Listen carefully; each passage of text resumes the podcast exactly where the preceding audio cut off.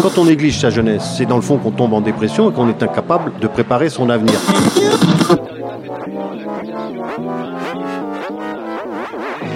Ça ne veut plus rien dire, lycéens. C'est des merdeux, des cons.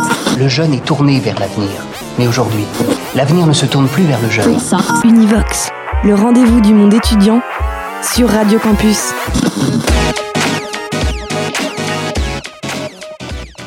Bonjour à toutes et à tous. Suite à la pandémie de coronavirus qui touche la planète entière, Emmanuel Macron, président de la République française, annonçait le jeudi 12 mars à la télévision que les écoles seraient fermées à compter du lundi 16 mars. De son côté, le ministre de l'Éducation nationale, M. Blanquer, annonçait qu'il y aurait un dispositif Nation apprenante continuité pédagogique qui serait assuré à distance entre les élèves et leurs professeurs.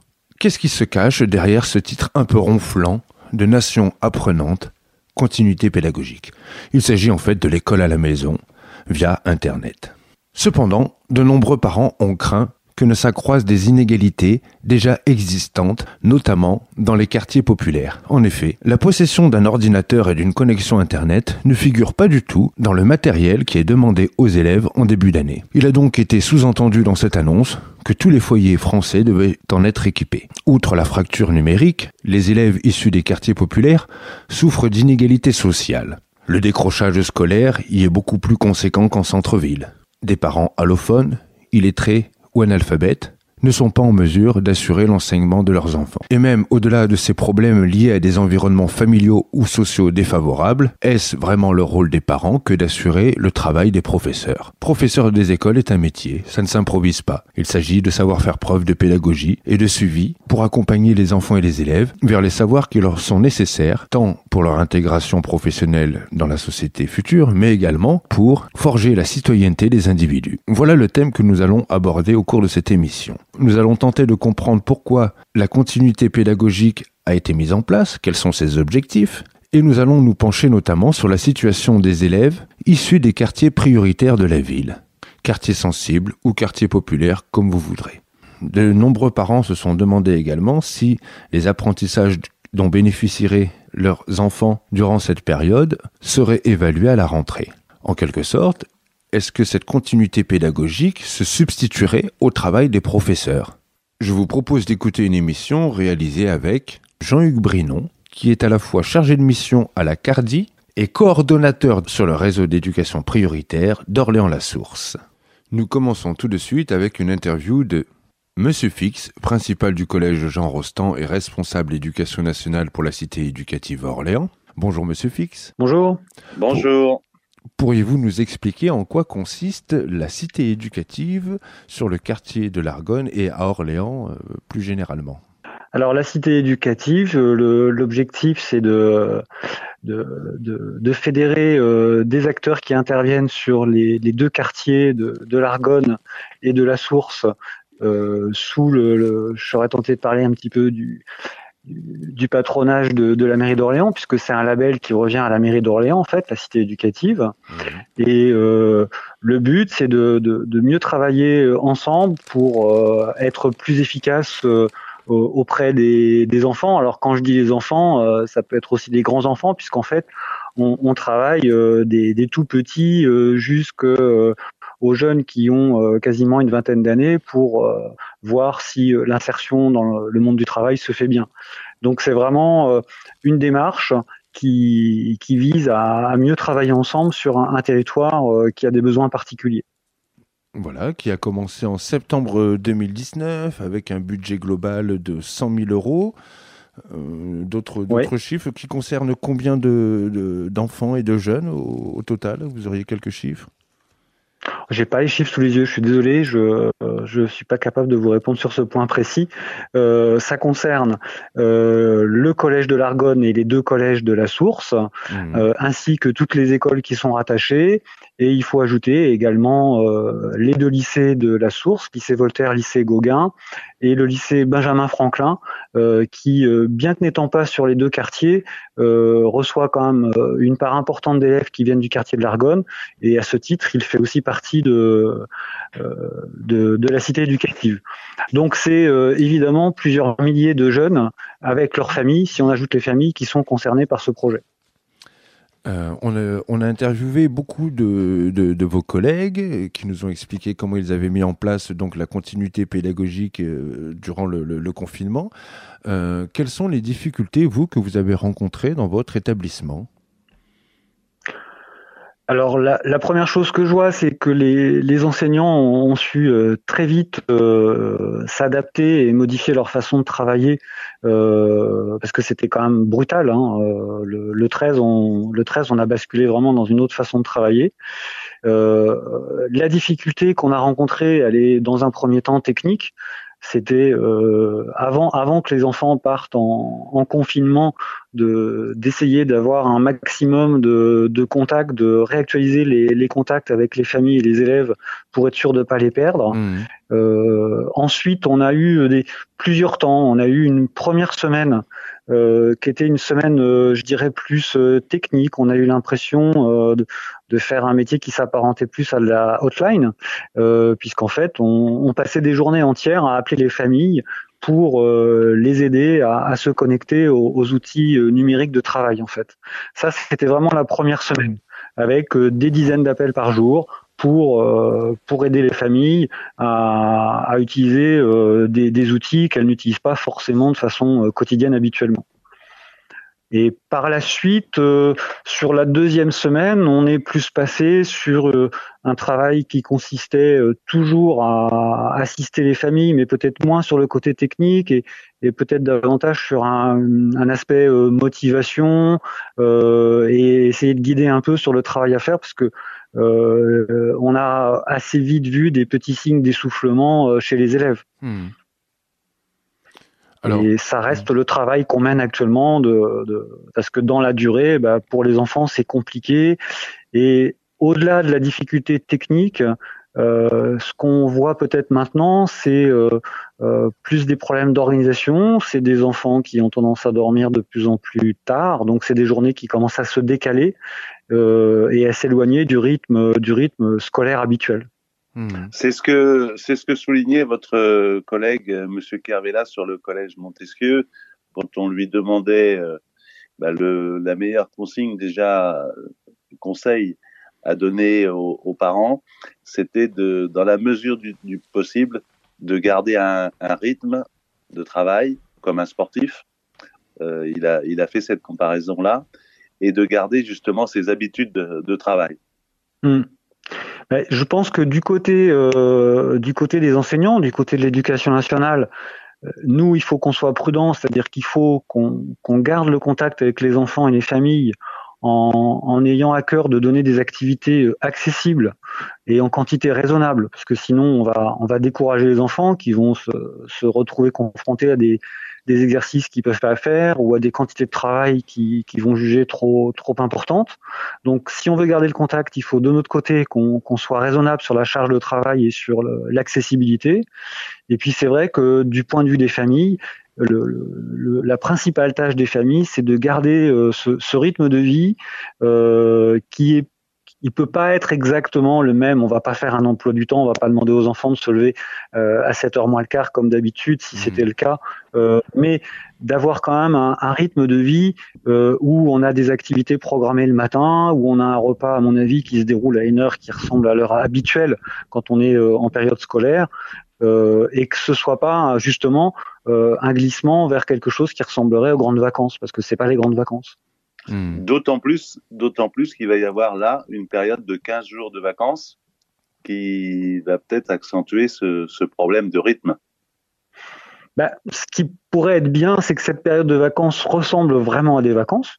Euh, parce que je pense qu'il serait important que les, les, enfants et les adultes aussi puissent avoir euh, un vrai temps de coupure parce que c'est nécessaire. Hein.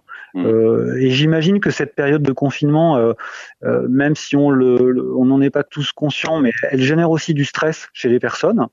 Euh, et donc probablement aussi une fatigue, une fatigue nerveuse pour les parents, euh, une forme aussi de fatigue pour les enfants. Et je pense qu'une période pendant laquelle on est réellement en vacances et où on peut ne plus se soucier de la dimension scolaire, je pense que ce serait utile pour ensuite redémarrer on ne sait pas ce qu'il en sera après la, période de congé, mais pour que on puisse à nouveau poser des, exigences et puis redémarrer avec des, des objectifs d'apprentissage et de travail intellectuel. Hmm. Alors, euh, le, ministre de l'Éducation nationale, M. Blanquer, avait parlé de 5 à 8% d'élèves qui sortent des, radars, qui ne sont plus suivis. Alors, on pourrait transformer les chiffres en disant qu'il y a entre 92 et, et 95 des élèves bah, qui, suivent, j'allais dire, cette continuité pédagogique. Euh, comment est-ce que vous, vous envisagez le, retour pour ces élèves, justement, euh, qui auront échappé des, radars? Et en plus, vous, vous faites pas, donc vous êtes principal d'un collège. C'est souvent dans hmm. ces tranches d'âge qu'apparaissent les situations de décrochage de scolaire. Euh, donc des élèves qui étaient déjà en situation de décrochage scolaire, qui le sont d'autant plus euh, du fait du, confinement et qui sortent des radars, comme le disait le ministre. Euh, comment envisagez-vous pour ces élèves la reprise? Alors pour l'instant, euh, moi je suis assez satisfait d'une certaine manière parce que on n'a pas on n'a pas un chiffre euh, aussi important euh, d'élèves perdus si, si on reprend mmh. l'expression du, du, ministre. Hein. moi là, quand je fais le pointage, j'ai j'ai réellement quatre enfants sur 507 pour lesquels j'ai vraiment un, un souci de, de de, liaison. Je, oui, j'arrive plus, je n'arrive pas à rentrer en, contact avec ces enfants ou avec leur famille depuis le 16 mars. Euh, mais tous les autres, euh, tous les autres ont, euh, ont échangé avec les enseignants, ont produit du travail. Donc j'ai pas, j'ai pas cette inquiétude non, alors simplement, euh, on continue à progresser. Euh, ce matin, euh, si on avait, si on s'était posé la même question, je vous aurais indiqué que j'avais deux, familles de plus qui m'inquiétaient, et, depuis, on a réussi à raccrocher ces familles, à comprendre ce qui posait problème, et notamment pour une des deux familles, on va mettre à, disposition un, ordinateur, puisque on a cette opération du conseil départemental qui va nous permettre de prêter des ordinateurs dans les situations les plus problématiques pour les familles. Alors, euh, dans, dans les discussions qu'on a eues, pardon euh, Daniel, euh, Monsieur Fix, discussions qu'on a eues avec euh, bah, vos collègues ou euh, des directeurs d'école, ce qui était, et ça s'est confirmé encore tout à l'heure avec Monsieur Sachinski qu'on a eu, il disait que cette, ce confinement et tout ce qui est fait en direction des familles pour conserver le lien, ça améliorerait justement les relations il y avait plus de, liens en fait et de confiance entre les parents et l'école. Vous le constatez vous aussi euh, à travers vos équipes? Bah, je crois qu'il faut toujours qu'on essaie de trouver un petit peu de positif dans ce type d'expérience et de, de périodes compliquées. Et effectivement, je pense que les, les familles, bah, à travers ce que je décrivais sur euh, tous ces appels qu'on a pu passer pour euh, les aider sur un plan technique, euh, tous ces échanges qu'on a pour pareil essayer de remotiver les enfants parce qu'on a souvent aussi les enfants en direct au téléphone qui sont un peu surpris d'avoir le principal qui les appelle pour leur demander comment ça va. Et puis j'imagine aussi bah, tous les échanges avec les professeurs qui utilisent euh, des, des, outils euh, via Internet pour entrer en contact et puis euh, bah pareil, s'inquiéter de, de, savoir comment vont les enfants. Je pense qu'effectivement, ça, ça montre vraiment une, une dimension partenariale dans le travail. Euh, et on pourra certainement construire des choses sur cette base-là pour plus tard, parce que ça va changer un petit peu aussi la, la vision euh, euh, de, de, la relation entre le, le, collège et les familles et les élèves. Et euh, ce sera certainement un plus pour la suite. Non, mais euh, donc même même si je vois du positif, j'aimerais bien que les élèves reviennent le plus vite possible au, au collège, euh, mmh. parce que quand même, faut pas non plus euh, que cette situation se prolonge très longtemps. Et puis, c'est, ce sera quand même compliqué euh, de, de, maintenir euh, une motivation dans la durée. Donc, je pense que euh, les enfants, et ils l'ont exprimé auprès des professeurs souvent, hein, euh, ils ont dit bon, c'est vrai que d'habitude on aime bien les vacances et puis on rechigne un peu à travailler, mais là c'est un peu long et on aimerait bien quand même pouvoir revenir en cours. Donc, je pense que ça va aussi leur donner une nouvelle appétence au redémarrage. Mmh. Bah, le, le, contact avec les pères, euh, avec leurs pères, doivent, doivent, euh, doit leur manquer aussi. Hein. Ouais, ouais, certainement, euh, énormément, oui, oui, oui. Surtout à cet âge. Et puis, il faut pas. Ouais. Et puis, euh, je pense aussi qu'au niveau de, parfois, dans les familles, il y a le confinement et puis cette question du travail scolaire, ça peut créer des tensions parce que les parents euh, sont amenés à faire quelque chose qu'ils savent pas bien faire et c'est normal. Mmh. Ils sont pas professeurs hein. Euh, et donc ça peut les mettre en difficulté parce qu'ils se demandent aussi comment faire, s'ils font bien. Euh, donc tout ça, ça peut générer des tensions et on sait qu'en milieu confiné, bah, les tensions, ça peut rapidement euh, crisper des situations et euh, c'est pas c'est pas une bonne chose de de trop prolonger ce type de configuration. Est-ce que le, travail à distance, donc avec les, outils informatiques, euh, a suscité chez, certains élèves, euh, j'allais dire comment, euh, via l'aspect ludique aussi de, l'outil informatique, un intérêt qui n'existait pas pour, l'école et, le collège? Alors pour nos élèves, bon, il y a quand même une difficulté, c'est que déjà dans le cadre de la classe, il y a souvent on note une, une forme d'incompréhension des consignes. Ça peut être un Mhm. blocage sur du vocabulaire ou des choses comme ça. Et dans ces moments-là, euh, le professeur peut euh, peut rapidement euh, aider l'élève. Euh, donc là, cette difficulté sur les consignes, on la retrouve quand même bien euh, à distance. Sur les des choses qui sont intéressantes, on a vu des élèves qui d'habitude sont euh, très discrets, euh, on pourrait même dire effacés euh, dans le fonctionnement de la classe, qui se sont affirmés à travers le fonctionnement euh, à distance.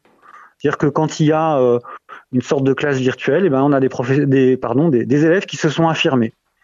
On voit aussi des élèves qui ont des, des compétences techniques. euh, euh, bah, des fois, c'est eux qui ont aidé les enseignants par rapport à des, des manipulations que tout le monde ne maîtrisait pas bien. Et donc, c'est aussi très gratifiant pour des élèves euh, bah, de- d'être un petit peu en position d'expert et puis euh, euh, pratiquement de conseiller l'enseignant et puis d'aider les camarades pour que les choses se passent mieux. Merci. Merci, à très bientôt.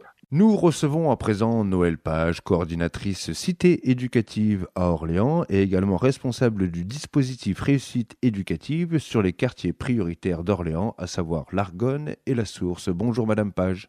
Bonjour. Bonjour, Madame Page. Alors, Bonjour, Monsieur Brinon.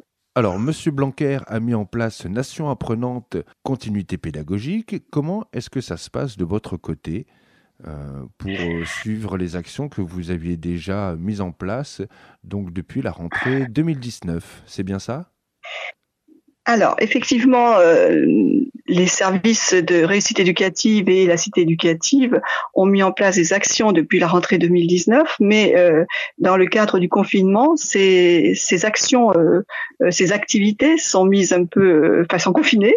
Et euh, par contre, ce que nos euh, collègues éducateurs spécialisés euh, euh, font, c'est qu'ils ont maintenu le lien avec les familles euh, qui, euh, que nous suivions, c'est-à-dire que chaque semaine, ils appellent les familles pour voir si tout va bien, quels sont leurs besoins, quelles sont leurs difficultés, euh, comment on peut les aider. Et euh, c'est beaucoup de conseils, d'écoute euh, des familles et des enfants pour pour les aider à traverser cette période compliquée et cette période où effectivement faire le travail scolaire à la maison, c'est pas facile pour eux. Ça met des, des parents très en difficulté et donc on est là pour essayer de de, de soutenir les parents, de, de faire qu'ils ne se dévalorisent pas par rapport à ce qui est demandé et euh, qu'ils prennent, qu'ils gardent bien leur place de parents et non pas d'enseignants. Voilà. Quelles tranches d'âge sont concernées? Alors, euh, la réussite éducative, c'est du 3 à 16 ans et la cité éducative, c'est du 0 à 21 ans, mais dans les faits aujourd'hui, puisque la cité éducative est toute nouvelle à Orléans, nous n'avons pas encore déployé nos moyens sur les, les tranches d'âge d'enfants non scolarisés. Combien d'enfants sont concernés au total? Aujourd'hui, nous avons à peu près euh, 1000 enfants euh, concernés par ces deux dispositifs sur Orléans. La, sur la réussite éducative.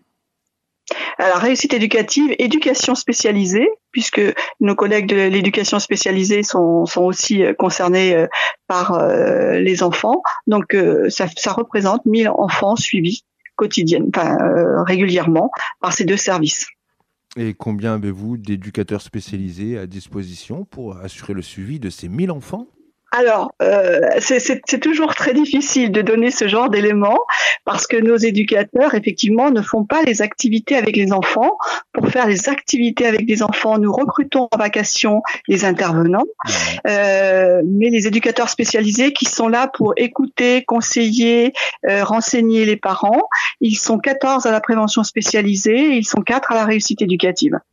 Donc voilà, c'est vraiment un travail euh, d'équipe qui est mené, puisque les vacataires qui travaillent à la réussite éducative euh, représentent à peu près 200 personnes sur l'année. Donc vous voyez, dire combien d'éducateurs travaillent euh, ne veut pas donner, une, ne donne pas, pardon, une, une, image réelle du travail qui est fait, puisque les éducateurs s'occupent vraiment de, du, d'un travail avec les parents et les, nos intervenants vont plus travailler sur les activités avec les enfants. Des activités qui permettent de mobiliser les savoirs et les compétences des enfants. On pourrait par exemple évoquer l'art-thérapie, si je ne me trompe. Voilà, tout à fait. Nous avons des art thérapeutes, nous avons des psychologues, nous avons des sophrologues, nous avons des thérapeutes familiaux euh, et tous ces tous ces intervenants, voilà, vont plus travailler sur le bien-être et sur euh, le vécu de l'enfant, lui permettre d'être disponible pour les apprentissages. Et à côté, à côté de cela, nous avons un certain nombre de, un grand nombre d'intervenants qui vont être là plus sur euh, du tutorat euh, euh, qu'une présence adulte, une présence adulte, pardon, euh, aux côtés de l'enfant pour le conseiller, pour éveiller ses désirs, pour lui permettre de, de mettre des mots sur ses envies, euh, sur ses besoins. Et nous avons aussi des intervenants qui sont là pour l'aider plus sur le travail scolaire, mais en ne faisant pas du scolaire. Hein. Nous ne sommes pas des mmh. enseignants et nous ne pouvons pas remplacer les enseignants. Mmh. Donc nous essayons de trouver d'autres chemins pour euh, permettre aux enfants euh, d'aborder le scolaire de façon différente. Alors, euh, à l'instar des, enseignants, les, éducateurs et euh, intervenants extérieurs qui interviennent sur ce dispositif assurent une présence physique qui est nécessaire, euh, notamment pour assurer une communication qui ne passe pas que par les mots, une, communication aussi qui peut passer par, j'allais dire, des grimaces qui, font comprendre à l'intervenant que bah, l'enfant n'a peut-être pas bien compris la consigne ou alors ne va pas très bien. Enfin, il y a une dimension humaine qui, n'est plus possible à cause du, du confinement. Des interventions aussi, j'allais dire, dans des activités euh, physiques euh, ou alors manuelles euh, qui ne sont plus possibles du fait du, confinement. Et donc, vous assurez, pour pallier à, ce déficit, à un, contact, un lien avec les, familles. Et vous disiez tout à l'heure qu'elles expriment des, besoins, des difficultés. Alors, quels sont ces besoins, ces difficultés? Vous avez déjà évoqué celui de la dévalorisation. Vous, pourrez peut-être nous en dire un peu plus. Mais quels sont les besoins et difficultés exprimés par les familles? Alors effectivement, euh, un grand nombre de familles euh, se retrouvent euh, donc confinées. Les appartements ne sont pas toujours de dimension, de grande dimension, donc tout le monde se retrouve un peu les uns sur les autres par exemple, pour faire le travail scolaire, même quand il y a un ordinateur à la maison, quand il y a plusieurs enfants de différentes tranches d'âge, mhm. eh ben, il faut bien organiser toute la journée. Hein. On a une famille qui nous expliquait que les plus grands commencent à 7 heures le matin et finissent à 21 heures pour que laisser dans la, dans la journée le temps aux plus petits de pouvoir avoir accès à, l'ordinateur. Euh, il y a ça. Donc là, je dirais à la limite, ce sont les, les meilleurs, mais il y a bien sûr des familles qui euh, sont suivies pour, euh, par la réussite éducative et le service de prévention le service éducatif de prévention, pardon, euh, pour d'autres problématiques qui sont plus euh, de problèmes de, fragilité familiale. Euh, et donc là, bah, nous sommes en lien, même aujourd'hui, avec les services sociaux du département. Nous, nous essayons de soutenir et là aussi d'écouter les familles de façon à ce que des drames n'arrivent pas pendant cette période de confinement. Et là, effectivement, le scolaire est bien relayé au second plan. Hmm. Est-ce que, est-ce que justement, euh, pardon, euh, Daniel, justement, euh, Madame Page, là, vous avez eu des, des, retours ou des constats de famille, alors ce qui n'est pas trop le cas parmi les différents collègues que nous avons eus au téléphone sur les différentes écoles. Alors pour l'instant, on n'a eu que des directeurs principaux ou proviseurs sur le quartier de la Source, mais on doit avoir aujourd'hui euh, des, des, personnels de l'éducation nationale de, de l'Argonne, hein, donc toute la cité mhm. éducative. Et quelles est justement les problématiques, les retours plus précis quand vous n'arrivez pas à les joindre euh, quand vous n'avez pas de contact avec ces familles? on essaye de travailler ensemble, hein, on l'a déjà fait, on le fait régulièrement, à fortiori en cette période de confinement, mais euh, comment, comment on peut faire?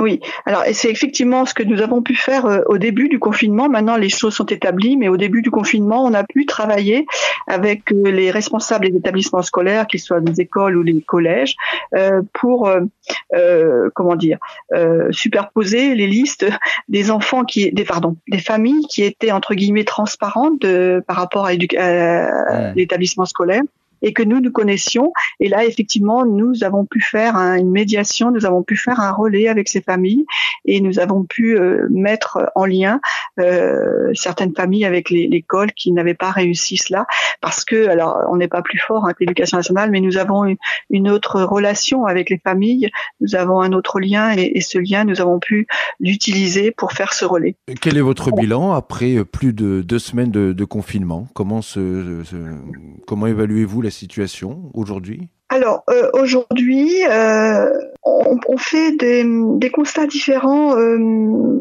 pour les publics qui sont en élémentaire, pour lesquels les difficultés étaient moins ancrées. Et là, dans l'absolu, on va dire, ça ne se passe pas trop mal de là où nous sommes. Hein, c'est ce que nous voyons. pour les collègues de la prévention spécialisée qui ont affaire à, à des enfants, enfin des jeunes un peu plus, voilà, euh, des, des, jeunes, de, des collégiens qui ont des grandes difficultés ou des jeunes qui sont sortis du dispositif éducatif. Ils, ils nous disent qu'actuellement, du coup, comme le, la, le sujet scolaire n'est plus au cœur de leur relation aujourd'hui, mmh. ça leur permet d'avoir une relation différente avec ces jeunes et ça leur permet d'aller sur des terrains euh, sur lesquels ils ne pouvaient pas aller euh, auparavant puisque tout l'espace était occupé par le scolaire. Donc finalement, voilà, ça, ça peut permettre, alors on verra après, hein, mais ça peut peut-être, euh, cette période aura peut-être permis à certains travailleurs sociaux de renforcer le lien qu'ils avaient avec certains jeunes. Alors, est-ce que vous pourriez nous, expliquer justement, ce que je, ne comprends pas trop, euh, sachant que les, jeunes ne peuvent pas sortir, euh, quel est l'objet de leurs échanges Puisqu'il n'est plus scolaire? Oui, ben oui, mais notre travail, c'est un travail éducatif, donc beaucoup plus large que le scolaire, n'est-ce pas? Euh, nous, voilà, nous, travaillons vraiment sur la dimension humaine et euh, le scolaire n'est qu'une partie. On a coutume de dire qu'on travaille sur tout ce qui est hors scolaire pour permettre à, l'enfant, aux jeunes, de réussir, de réussir à l'école. Et, donc, euh, les, les, collègues peuvent, peuvent effectivement parler avec le jeune de, ben, de son mal-être, de, de ce qui fait barrage justement à, son implication scolaire, de, ce qui préoccupe, de, ses relations intrafamiliales, de des difficultés qu'il y a dans, les familles. Euh, voilà, tout cela euh, aujourd'hui euh, a plus d'espace dans les échanges avec nos collègues de la prévention spécialisée qu'il ne pouvait en avoir voilà quelques semaines.